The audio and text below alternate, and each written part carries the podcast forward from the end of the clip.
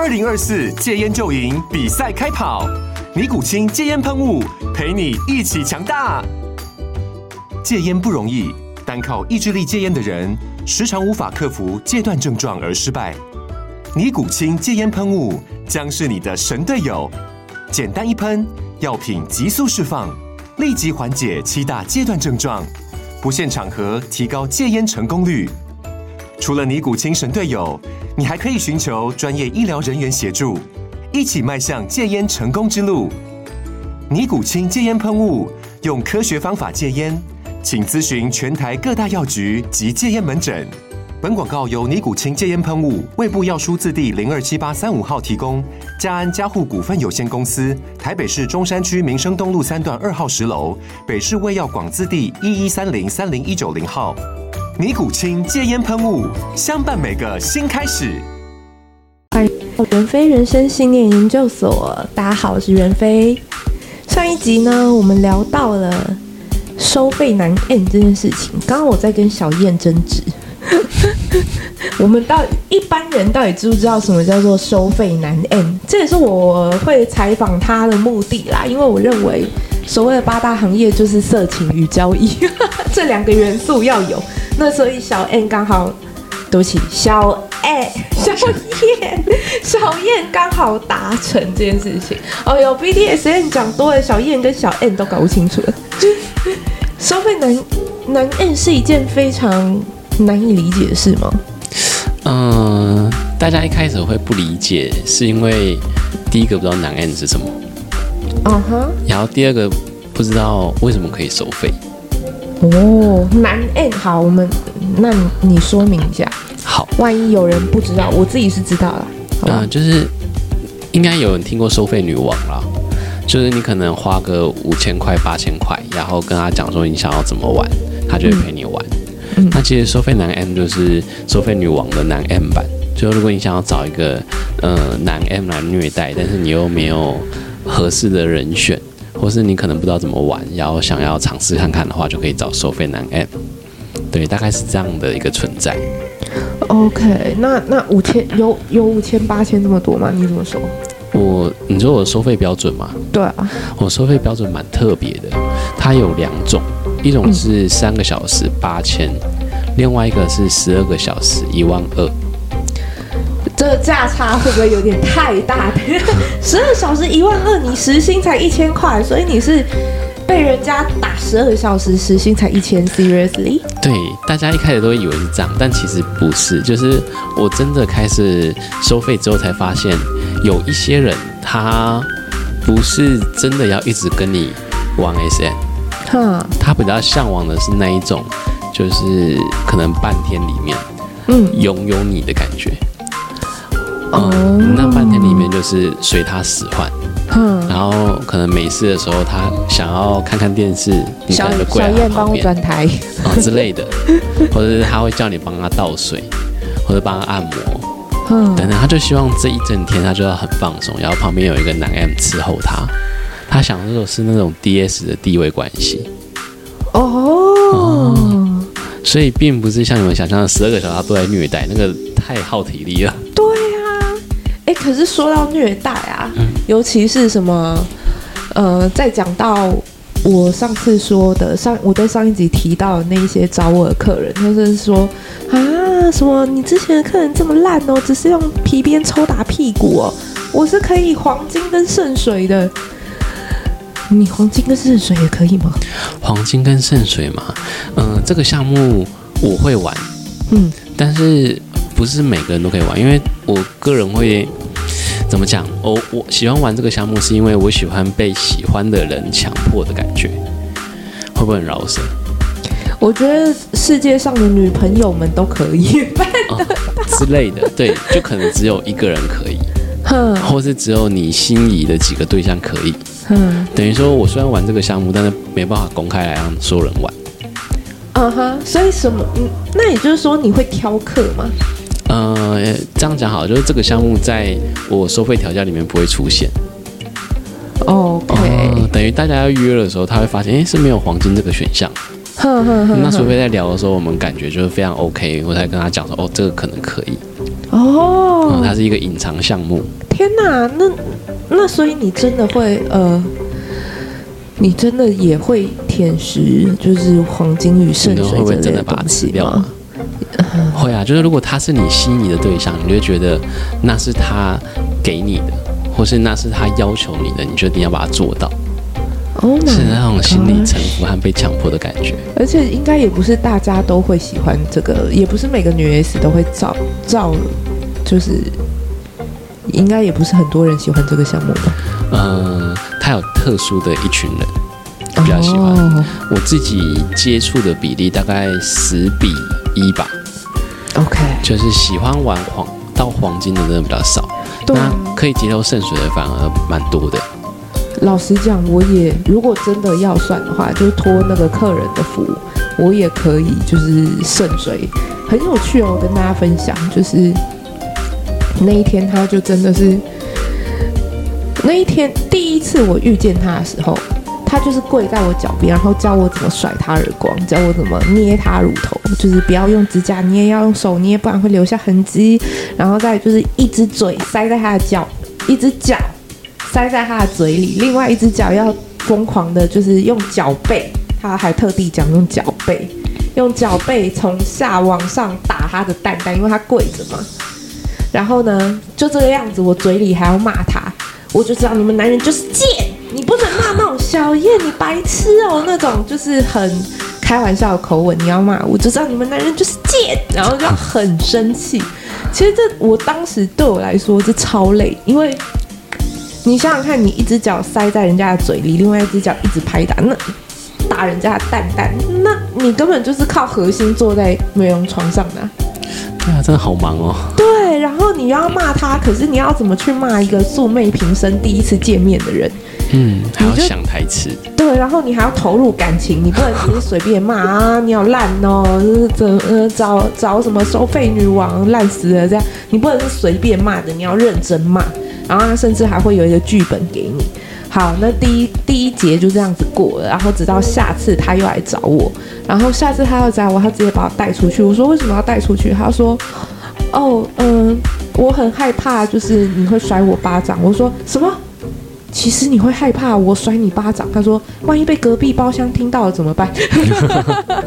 所以他就把我带出去，然后到了圣水那一边，然后就是他先让我尿尿，然后我在尿尿的时候快尿完了，跟他讲，他就会突然把我拉起来，然后可能尿液就滴在大腿上，然后他就跪下来帮我把大腿上尿液舔掉。哦，是很唯美的画面哎！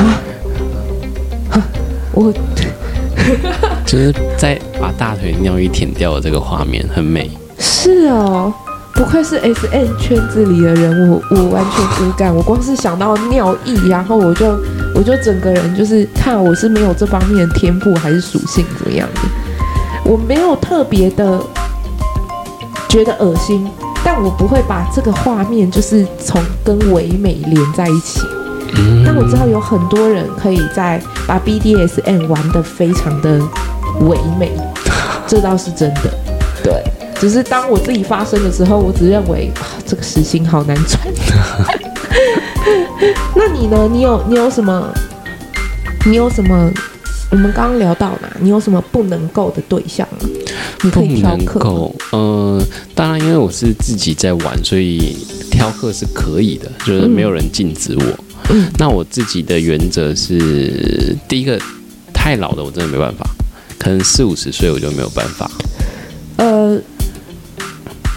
貌美的大姐姐呢，她可能实际五十了，但是她就是属于美魔女的那一种呢。嗯、呃，那这样可以，我可以就是骗我自己的。哼，但如果她实际就是已经大妈，然后可能发福走样，一看就是超过五十岁，这样就，那就没办法。OK，嗯，然后还有一种是，呃，她可能太胖，嗯，就是真的是很不健康的那种胖，哦，很病态的那种胖，呃，对对对对。然后另外一种就是他看起来是真的不健康，就可能你会看到，这不是没有任何冒犯和歧视的意思，但是就可能有皮肤病啊，嗯，或是你会觉得他好像吸毒还是怎么样，反正他整个人看起来不健康的话，我就不太敢碰。所以你喜欢健康型的女生？呃，呃，就是在我我觉得应该大家都喜欢健康型的啦。有的就很喜欢很瘦的啊，在我当小姐的这几年里面，就是很多人都喜欢那种越瘦越好，瘦瘦年轻。嗯，瘦在我眼里并不会不健康。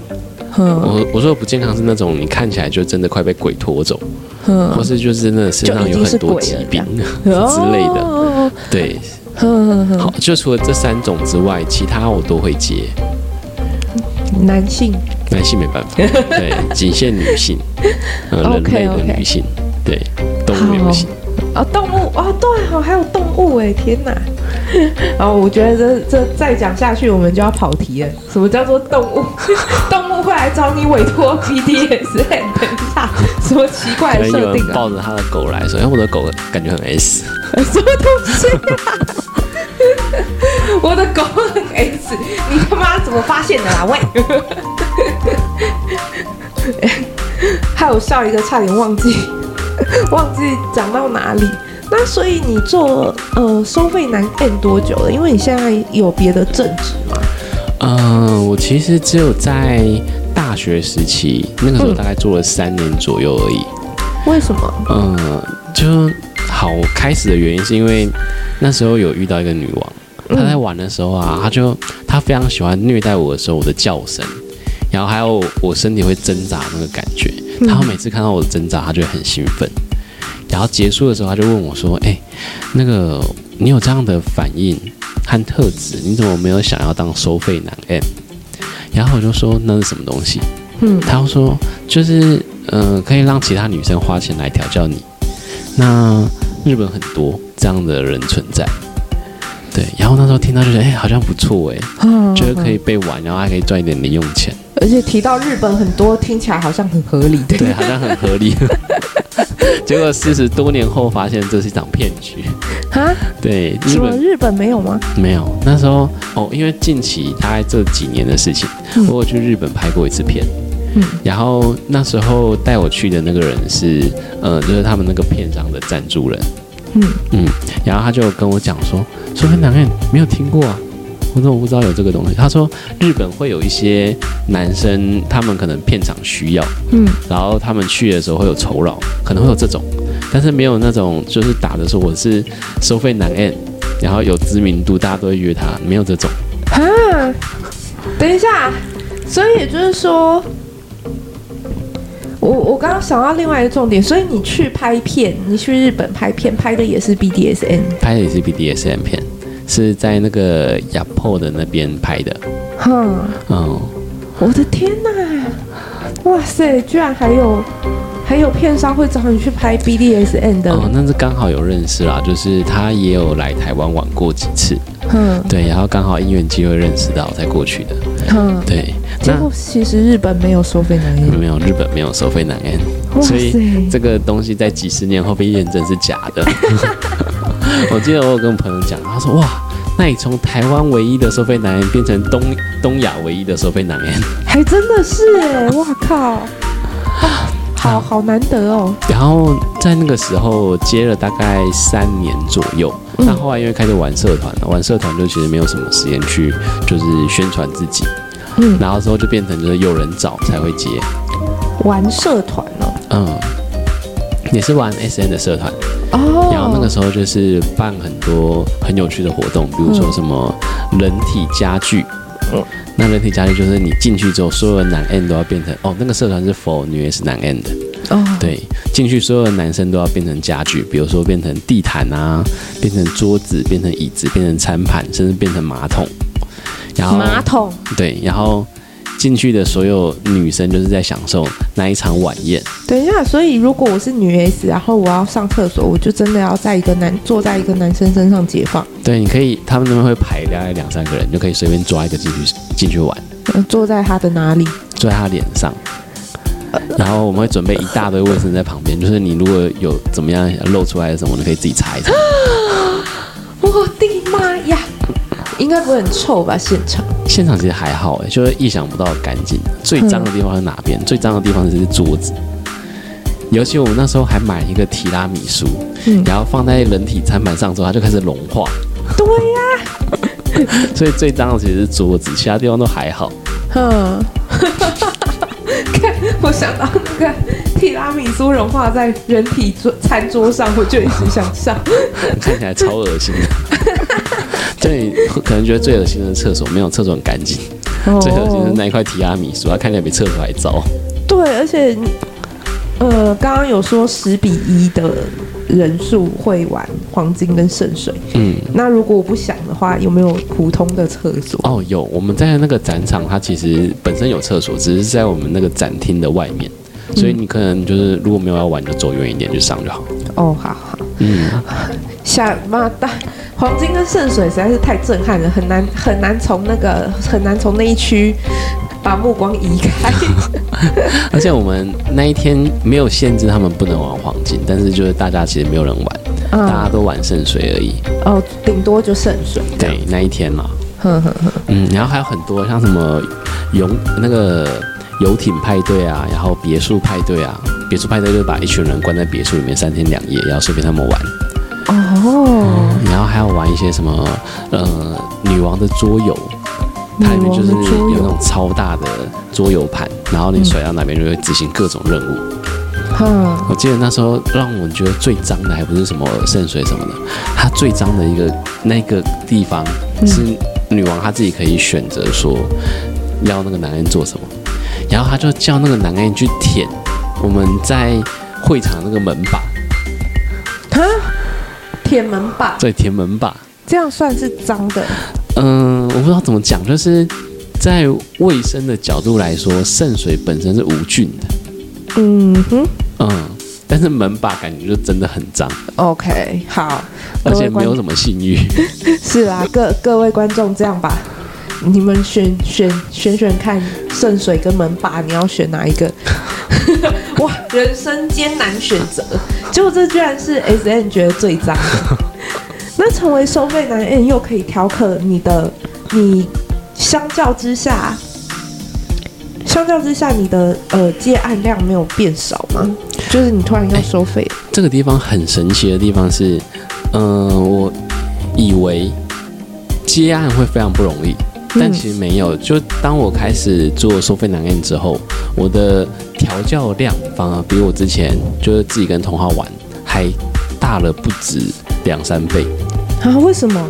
嗯，就是我也不知道，那时候可能就因为只有我一个吧，然后大家知道又很好奇。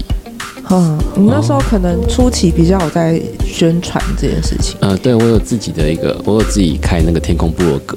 啊、哦，天空部落格时代的眼泪。然后还有在 UT 聊天室，我是有小灯泡的。嗯哼，就是 UT 聊天室，它里面有个版是专门 for BDSM。然后因为当时所有的同号可以留言的地方不多，嗯，所以比较活跃的人都会聚集在那个聊聊天室里。然后有小灯泡是有小灯泡是比较早之前加入的，那时候系统也可以开小灯泡。OK，哦，就我觉得应该有一点点类似 FB 的蓝勾勾啊，有点像。嗯嗯哦，所以只要你一一发言发帖，大家就知道哦，长老说话了这样子，就有这种感觉，就知道哦，他这个圈子很久了。然后点开上，就点开小灯泡里面就可以看到你的字界。嗯，对，其他人进去是都没有字界的，他们就是一般一个名字，然后后面就是性别这样子而已。所以你号召力很强哎。他不算号召力，它就是一个嗯，可能刚好踩中时机点，就是在风口。就我在录之前问你，然后你就跟我分享过，就是说你在社团，其实社团也不是你第一次玩 B D S N 的群体的这种呃聚落分享这样子。社团？你在那之前就有过？你都是同号间自己玩吗？有经营过社团？以前有经营过什么？嗯、呃，没有啊。社团之前就是我自己在玩啊。我自己就是在玩那个，就是当收费男 N 这样。OK OK OK。然后顶多就是一些一些同号，他们可能自己开团啊，四五个人一起约出去玩。对，嗯、都是这一种。哦，结果成为收费男 N 之后，你反而接案量暴增。哦，对，但是那个时候慢慢发现，就是不能太频繁。为什么？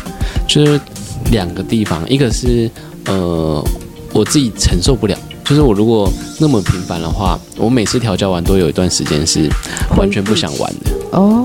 嗯，就如果身体是真的玩的很重的话，那的确会想睡觉，然后可能那几天都没性欲。嗯，那另外一种是一种吃饱的感觉，就是如果你刚玩的后面几天，你其实会完全对 BDSM 没有反应。我知道，我知道，跟炸甜不辣一样，你第一个、第二个吃起来很好吃，超过十个以后就受不了了，嗯、然后它也不见减少。啊，我没有想要说炸甜不辣什么啦。总之就是。嗯，我慢慢发现，就是我要拖到大概一个礼拜之后才会开始慢慢恢复，嗯，然后两个礼拜会恢复到就是最想玩的那个状态。哇，所以其实也没有没有说很好接，它不像跟 跟一般的八大行业认知的那一种，就是不太一样，它也不不能够每天呢。你像看两个礼拜一场，那这样你一个月了不起就是两场。对，好，再塞满一点，三场紧绷了。嗯，那第二个点是因为我我不太想要我在第一场留下的疤被第二场的人看到。哈，你是可以留疤的。呃，它它不算是真的那种永久性的疤，它可能就是被玩了皮肉伤。对，或是某一块就特别红。嗯，那一种感觉。为什么不能让下一场的人看到？我个人的一点就是坚持。就我觉得痕迹吗？嗯，对，我觉得这样蛮没礼貌。哦，嗯、有这种说法哦。我我自己觉得啦，我也不知道其他人会不会介意。嗯，但我觉得这样对女王不礼貌，所以我自己会坚持这一块。OK。所以之后我就抓一个月，大概就是时间两场，就两个礼拜一场这样子。那大概是什么样的人会找你啊？也真的有这么多女王吗？嗯，你说数量就像刚才我们讲的一样啊，因为你两个礼拜只排一场，所以你基本上排不完。对我最久了，好像排到快快一年，就是大概七八个月。嗯，就是七八个月之后才约。哦哦，那所以什么样的人会？什么样的人？对，什么样的人会预约？有一部分他是对 S N 好奇，嗯。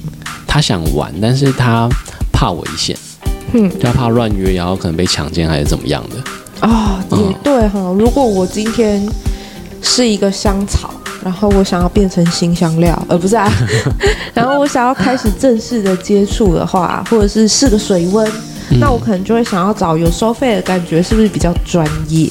嗯，对，一个是安全啦，专业也有，有些人他是不知道怎么玩，然后先找你。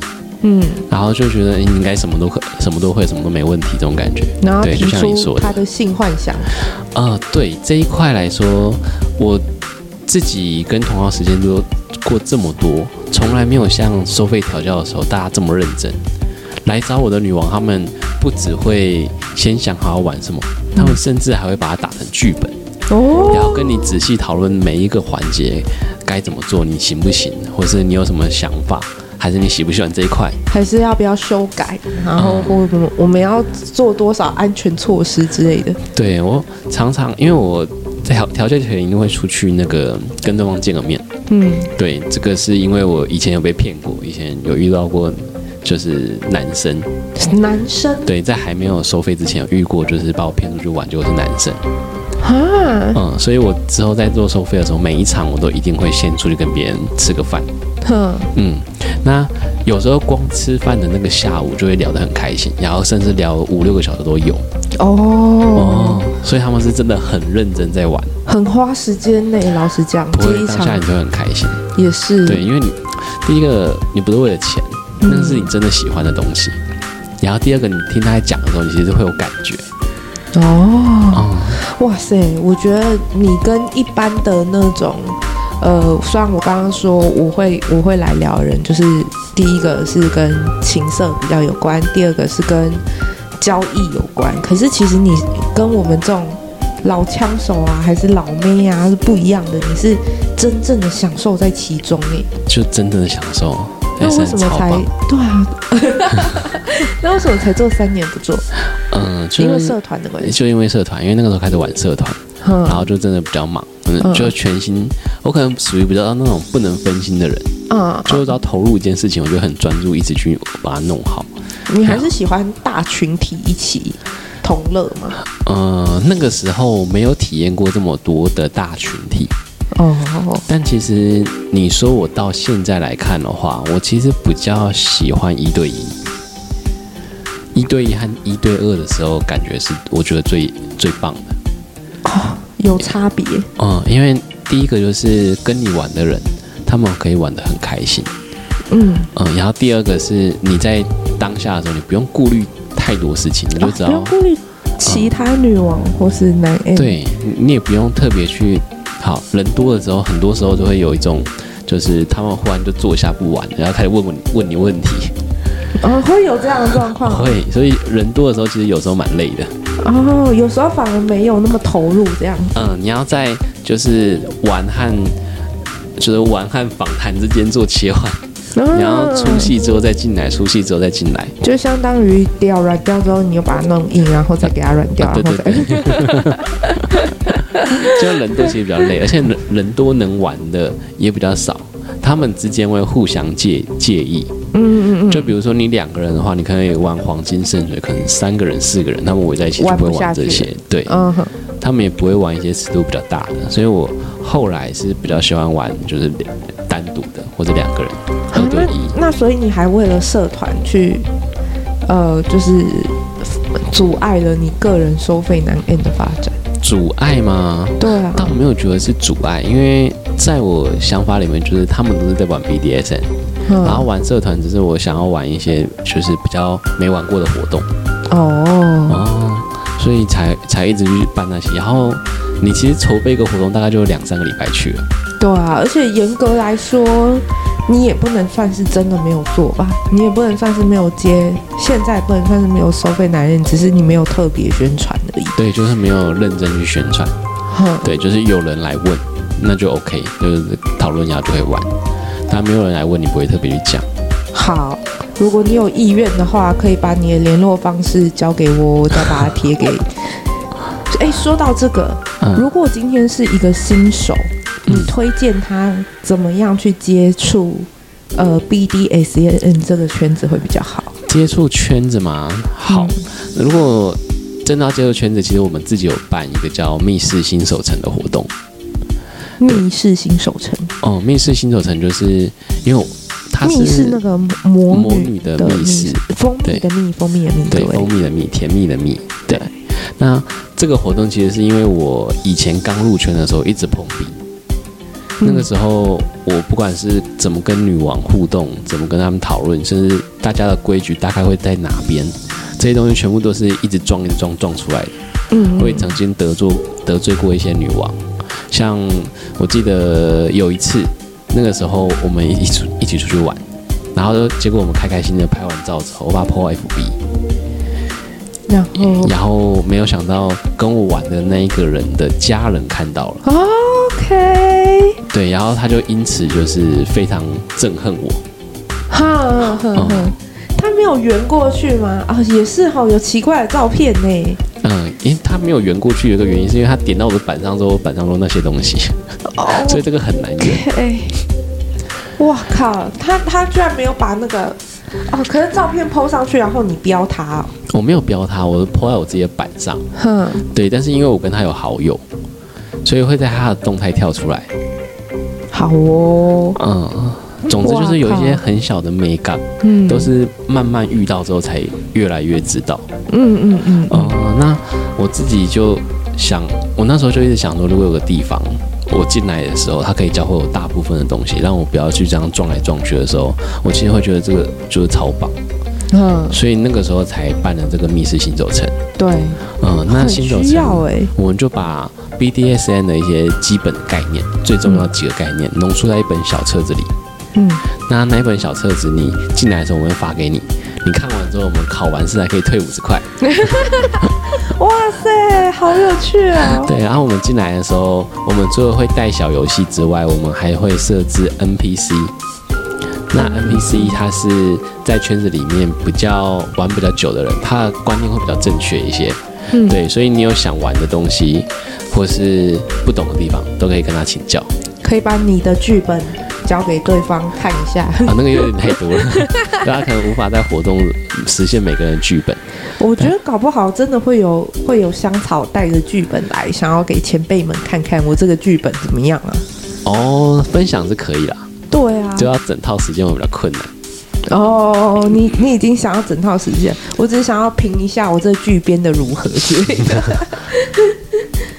哦，天哪，好有趣！我真的觉得 BDSN 是这个圈子是非常需要一个呃比较领头，或者是嗯、呃，我之前还跟你说是店面，甚至是店面，嗯、像像我也我也以为日本有 S N 俱乐部，嗯。好像是有，好，S N 俱乐部有，日本蛮多的。对，如果可以这样，如果可以这样，就是商业化的去运作，那么是不是就可以很直接的？因为你要商业化，那为了可以接更多的人，还是怎么样？哦、那就是必须要注重安全。因为我那时候心里就想说，商业化是最快会有一个 S O P 跟安全性的规范出现。你觉得有、哦、有搞头吗？我们以前有想过做这样的事情，那是因为我们一进来圈子的时候，其实，呃，就是第一个圈子小，然后团体跟团体之间就是总是有些摩擦，嗯，或是属性跟属性之间会有一些摩擦，就像你刚才说的，可能小圈的人呃不喜欢其他大圈的人，然后可能玩的很重口的，会歧视那些就是哎，只有什么都不敢玩的。哦哦，那我们就会想说，就是圈子都这么小了，社会都在歧视我们了，那我们干嘛还要互相歧视？我们不是应该团结吗？对对，所以他们个别之间还有一些说不清道不明的歧视，那他们会歧视，把它当做八大行业这样子经营吗？呃，也会也会，就是有些人看不惯，呃，在圈子里面的所有交易行为。你要跟钱涉及，嗯、就是有涉及钱，他们都不喜欢。哦，他们会觉得为什么？他们会觉得怎么样吗？嗯、呃，会觉得就是不纯粹。哦，就是你来这边啊，要跟你玩要花钱，那不就代表你其实只是想要赚钱而已，你根本没有想要玩 BDSM。嗯、哦，你可能并不想要臣服于我，只是看在钱的面子上这样子。啊、呃，对。哦，哇，好复杂哦。嗯，那另外还有一些人会觉得，就是金钱会带来纠纷。嗯嗯，就是你知道跟钱扯上关系，一定就会有人在那边互相攻击啊什么之类的。对，所以很多人不喜欢就是任何金钱相关的东西入到 SM 里面来。哦，比如说收的很高，人家还会觉得你太自以为是之类的吗？嗯，这个也有。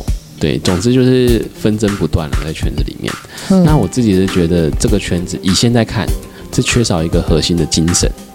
就像你看，医医生们有什么日内瓦公约，嗯嗯，那可能警察他们有他们自己的公约，嗯，但是在圈子里面就只有，我们就只有安全实践原则，哦，就我们只能保证我们不会死人。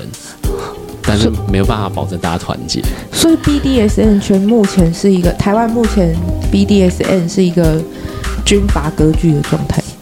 你要这样说也是啦，对，和散户与小团体这样子。嗯，对，可以这样说。但是以跟我们一开始来说，现在至少多了很多活动。嗯，就是它是花繁叶茂的样子。那那你做了这么多，你甚至为了。为了这些，呃，为了这个圈子，然后创社团干嘛的？然后经营魔女的密室。那你还有，你希望这个圈子之后可以将来朝什么方向发展吗？嗯，我其实就是跟刚才讲的，我希望它有一个所谓的精神出现，嗯，就是大家都希望这个圈子变好的规则。哦，嗯。这个东，因为其实我自己在圈子里面玩，我其实是非常喜欢 BDSM 的。但是人和人之间的那些摩擦，这个就是有点像政治的东西。嗯，我其实蛮讨厌，就我不喜欢那种团体之间互相霸凌或互相攻击，嗯，或者是就是搞小动作、恶心来恶心去那种。真的耶？为什么这个圈子里面还会有这种东西呀？应该说，只要有人的地方都有这些东西。也是有人的地方就有江湖。那如果没有没有一套规则出来规范？那就会像无政府状态下一样，就是大家都吵来吵去。嗯、所以，如果你说真的圈子差什么，我觉得就差这个东西吧。对啊，这也是我刚刚讲的。如果你有一个很知名的集团或者是据点的话，似乎就可以很方便的去宣扬一些比较正确的观念，这样子。嗯，我觉得不是人的问题，嗯，就是人只要出头就被打下来。哦，然后人总是会有可以攻击的地方。说的也是。哦、嗯，那啊，讲回来好了。突然，我刚刚想到一个问题。嗯，你进行了十六年的 BDSN，你有然后，但上一集问你，你又说香草口味你还是可以的，香草口味的性爱你还是可以的。嗯、那你会想要找圈内的女性当做是伴侣吗？还是说其实分开？因为也有那种家庭是普通家庭，可是他就是有了家庭之后才觉醒了这方面的喜好。我在刚入圈的时候，嗯，就是在大概十六、十七那个时候，嗯，那个时候其实我是倾向我女朋友不知道这些事情是最好的哦。对，为什么？但是慢慢的就发现隐瞒这种东西真的隐瞒不了一时。嗯，你久了一定就是空虚。嗯，或是你被发现的时候，你就会它就是一个未爆弹。嗯，你放在那边就迟早会爆炸。就是你你跟他只能吃香草口味，你就会。忍不住又想吃巧克力这样子。嗯，对，我 当时幼稚的想法是觉得，反正我只要饿了，我就出去自己吃。嗯嗯嗯嗯。那到后来的时候，我就比较发展成，就是我可能呃可以跟女王，然后也可以跟主，就是女朋友跟主人是分开的。嗯。那各一个这样子。那我也会希望他们彼此知道对方的存在，然后同意了，我们才会进行这段关系。哦，这算是某种开放式关系吗？算是，就是，开放或半开放，I don't know。嗯，开放式关系主要就之于传统式关系而已，就只要非一对一的传统式关系，全部都会列为开放式关系。OK，嗯，那你不会想说希望女朋友本身也是一个女 S 吗？有这样想过，但是其实不太好找，因为为什么有那么多女 S 还找你？哎？怎么讲？就是人总是会有，就是她可能特别漂亮，那可能个性就不会那么好，或者是总是有个地方有缺点，或者是她的确漂亮，也是个女 S，但是她的性癖跟你不一样，也有可能。对，你久了就会，久的时候就会发现，就是有些人非常适合当你的 S，嗯，觉得他在 S N 里面表现的非常之好，嗯，外形也是你最想要的，嗯，但是你也会清楚明白的知道。如果跟他相处一辈子，在现实层面上是不太合的。哦哦，你就只能在跪下的时候做你自己，起身又不是为有，起身是当起身的时候，可能就是有其他的角色这样子会。对，或是就是有些东西被柴米油盐酱醋茶沾到之后，就没那么浪漫，就都变变味了。对，嗯，那那个时候才会想要就是把它分开。OK，但是走到现在的时候，其实我是已经不太介意了。而且你要说我最向往的，可能是以男女朋友为主的开放式关系。以男女朋友为主的开放式关系，嗯，对，就是我生活的伴侣是这一个，我会让他知道我喜欢玩 BDSM。嗯，对。那如果我有其他关系的话，都不能影响到我这个关系。哦。嗯就会以男女朋友哦，对，就是以他的意愿跟想法为先。对，那如果他如果他就不喜欢你玩，那怎么办？我在刚交往的时候一定会先跟他讲，嗯，所以我我会跟他交往的前提是他能接受玩 BDSM。OK，嗯，哎，这个我觉得这这个方法我觉得还蛮解套的。如果大家听众们也有一样的问题啊，可以参考一下。嗯，对，就是没有局限啦，一对一开放式都可以。嗯哼，嗯，那最后小燕还想要跟大家说些什么吗？说些什么？就是以 B，比如说 BDSN 对你来说到底是什么呢？之类的，就是这样的问题。嗯，以前对我来说是个兴趣啦，但是走久了之后就发现我一半的人生都在玩 BDSM。对呀、啊，我觉得很有趣，所以我刚才问这个问题，因为感觉也没有变成事业啊。我没有打算把它变成事业，因为中间有一段时间我们在做 SN 直播。嗯、当你把这个东西当成工作的时候，它就有压力，你在玩就不会那么开心。嗯，而且我觉得听起来，我想我想问一下啊，你玩？嗯、对，我刚刚突然想到这个问题，你玩收费男 N 跟社团这些，你有赚钱吗？嗯，收费男 N 有赚到一些零用钱。啊，社团基本上是烧钱的，然后再后来做那个直播，那个直播我们很疯，我们在松山住了一个一百多平的别墅，真的假的？哦，真的。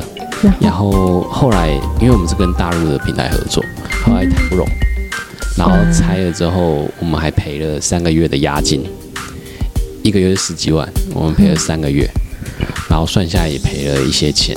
嗯，然后后来最后我成立了这个魔女的密室嘛，嗯，其实整个 BDSN 生涯算下来，密室跟着我是最长时间的，就它占了我大概大概四到五五成的时间，啊，嗯，所以这个地方，那这个地方因为就是你知道房租嘛，然后还有装潢，对，加一加，我那时候放了一桶在户头里，现在差不多了，我靠，哦。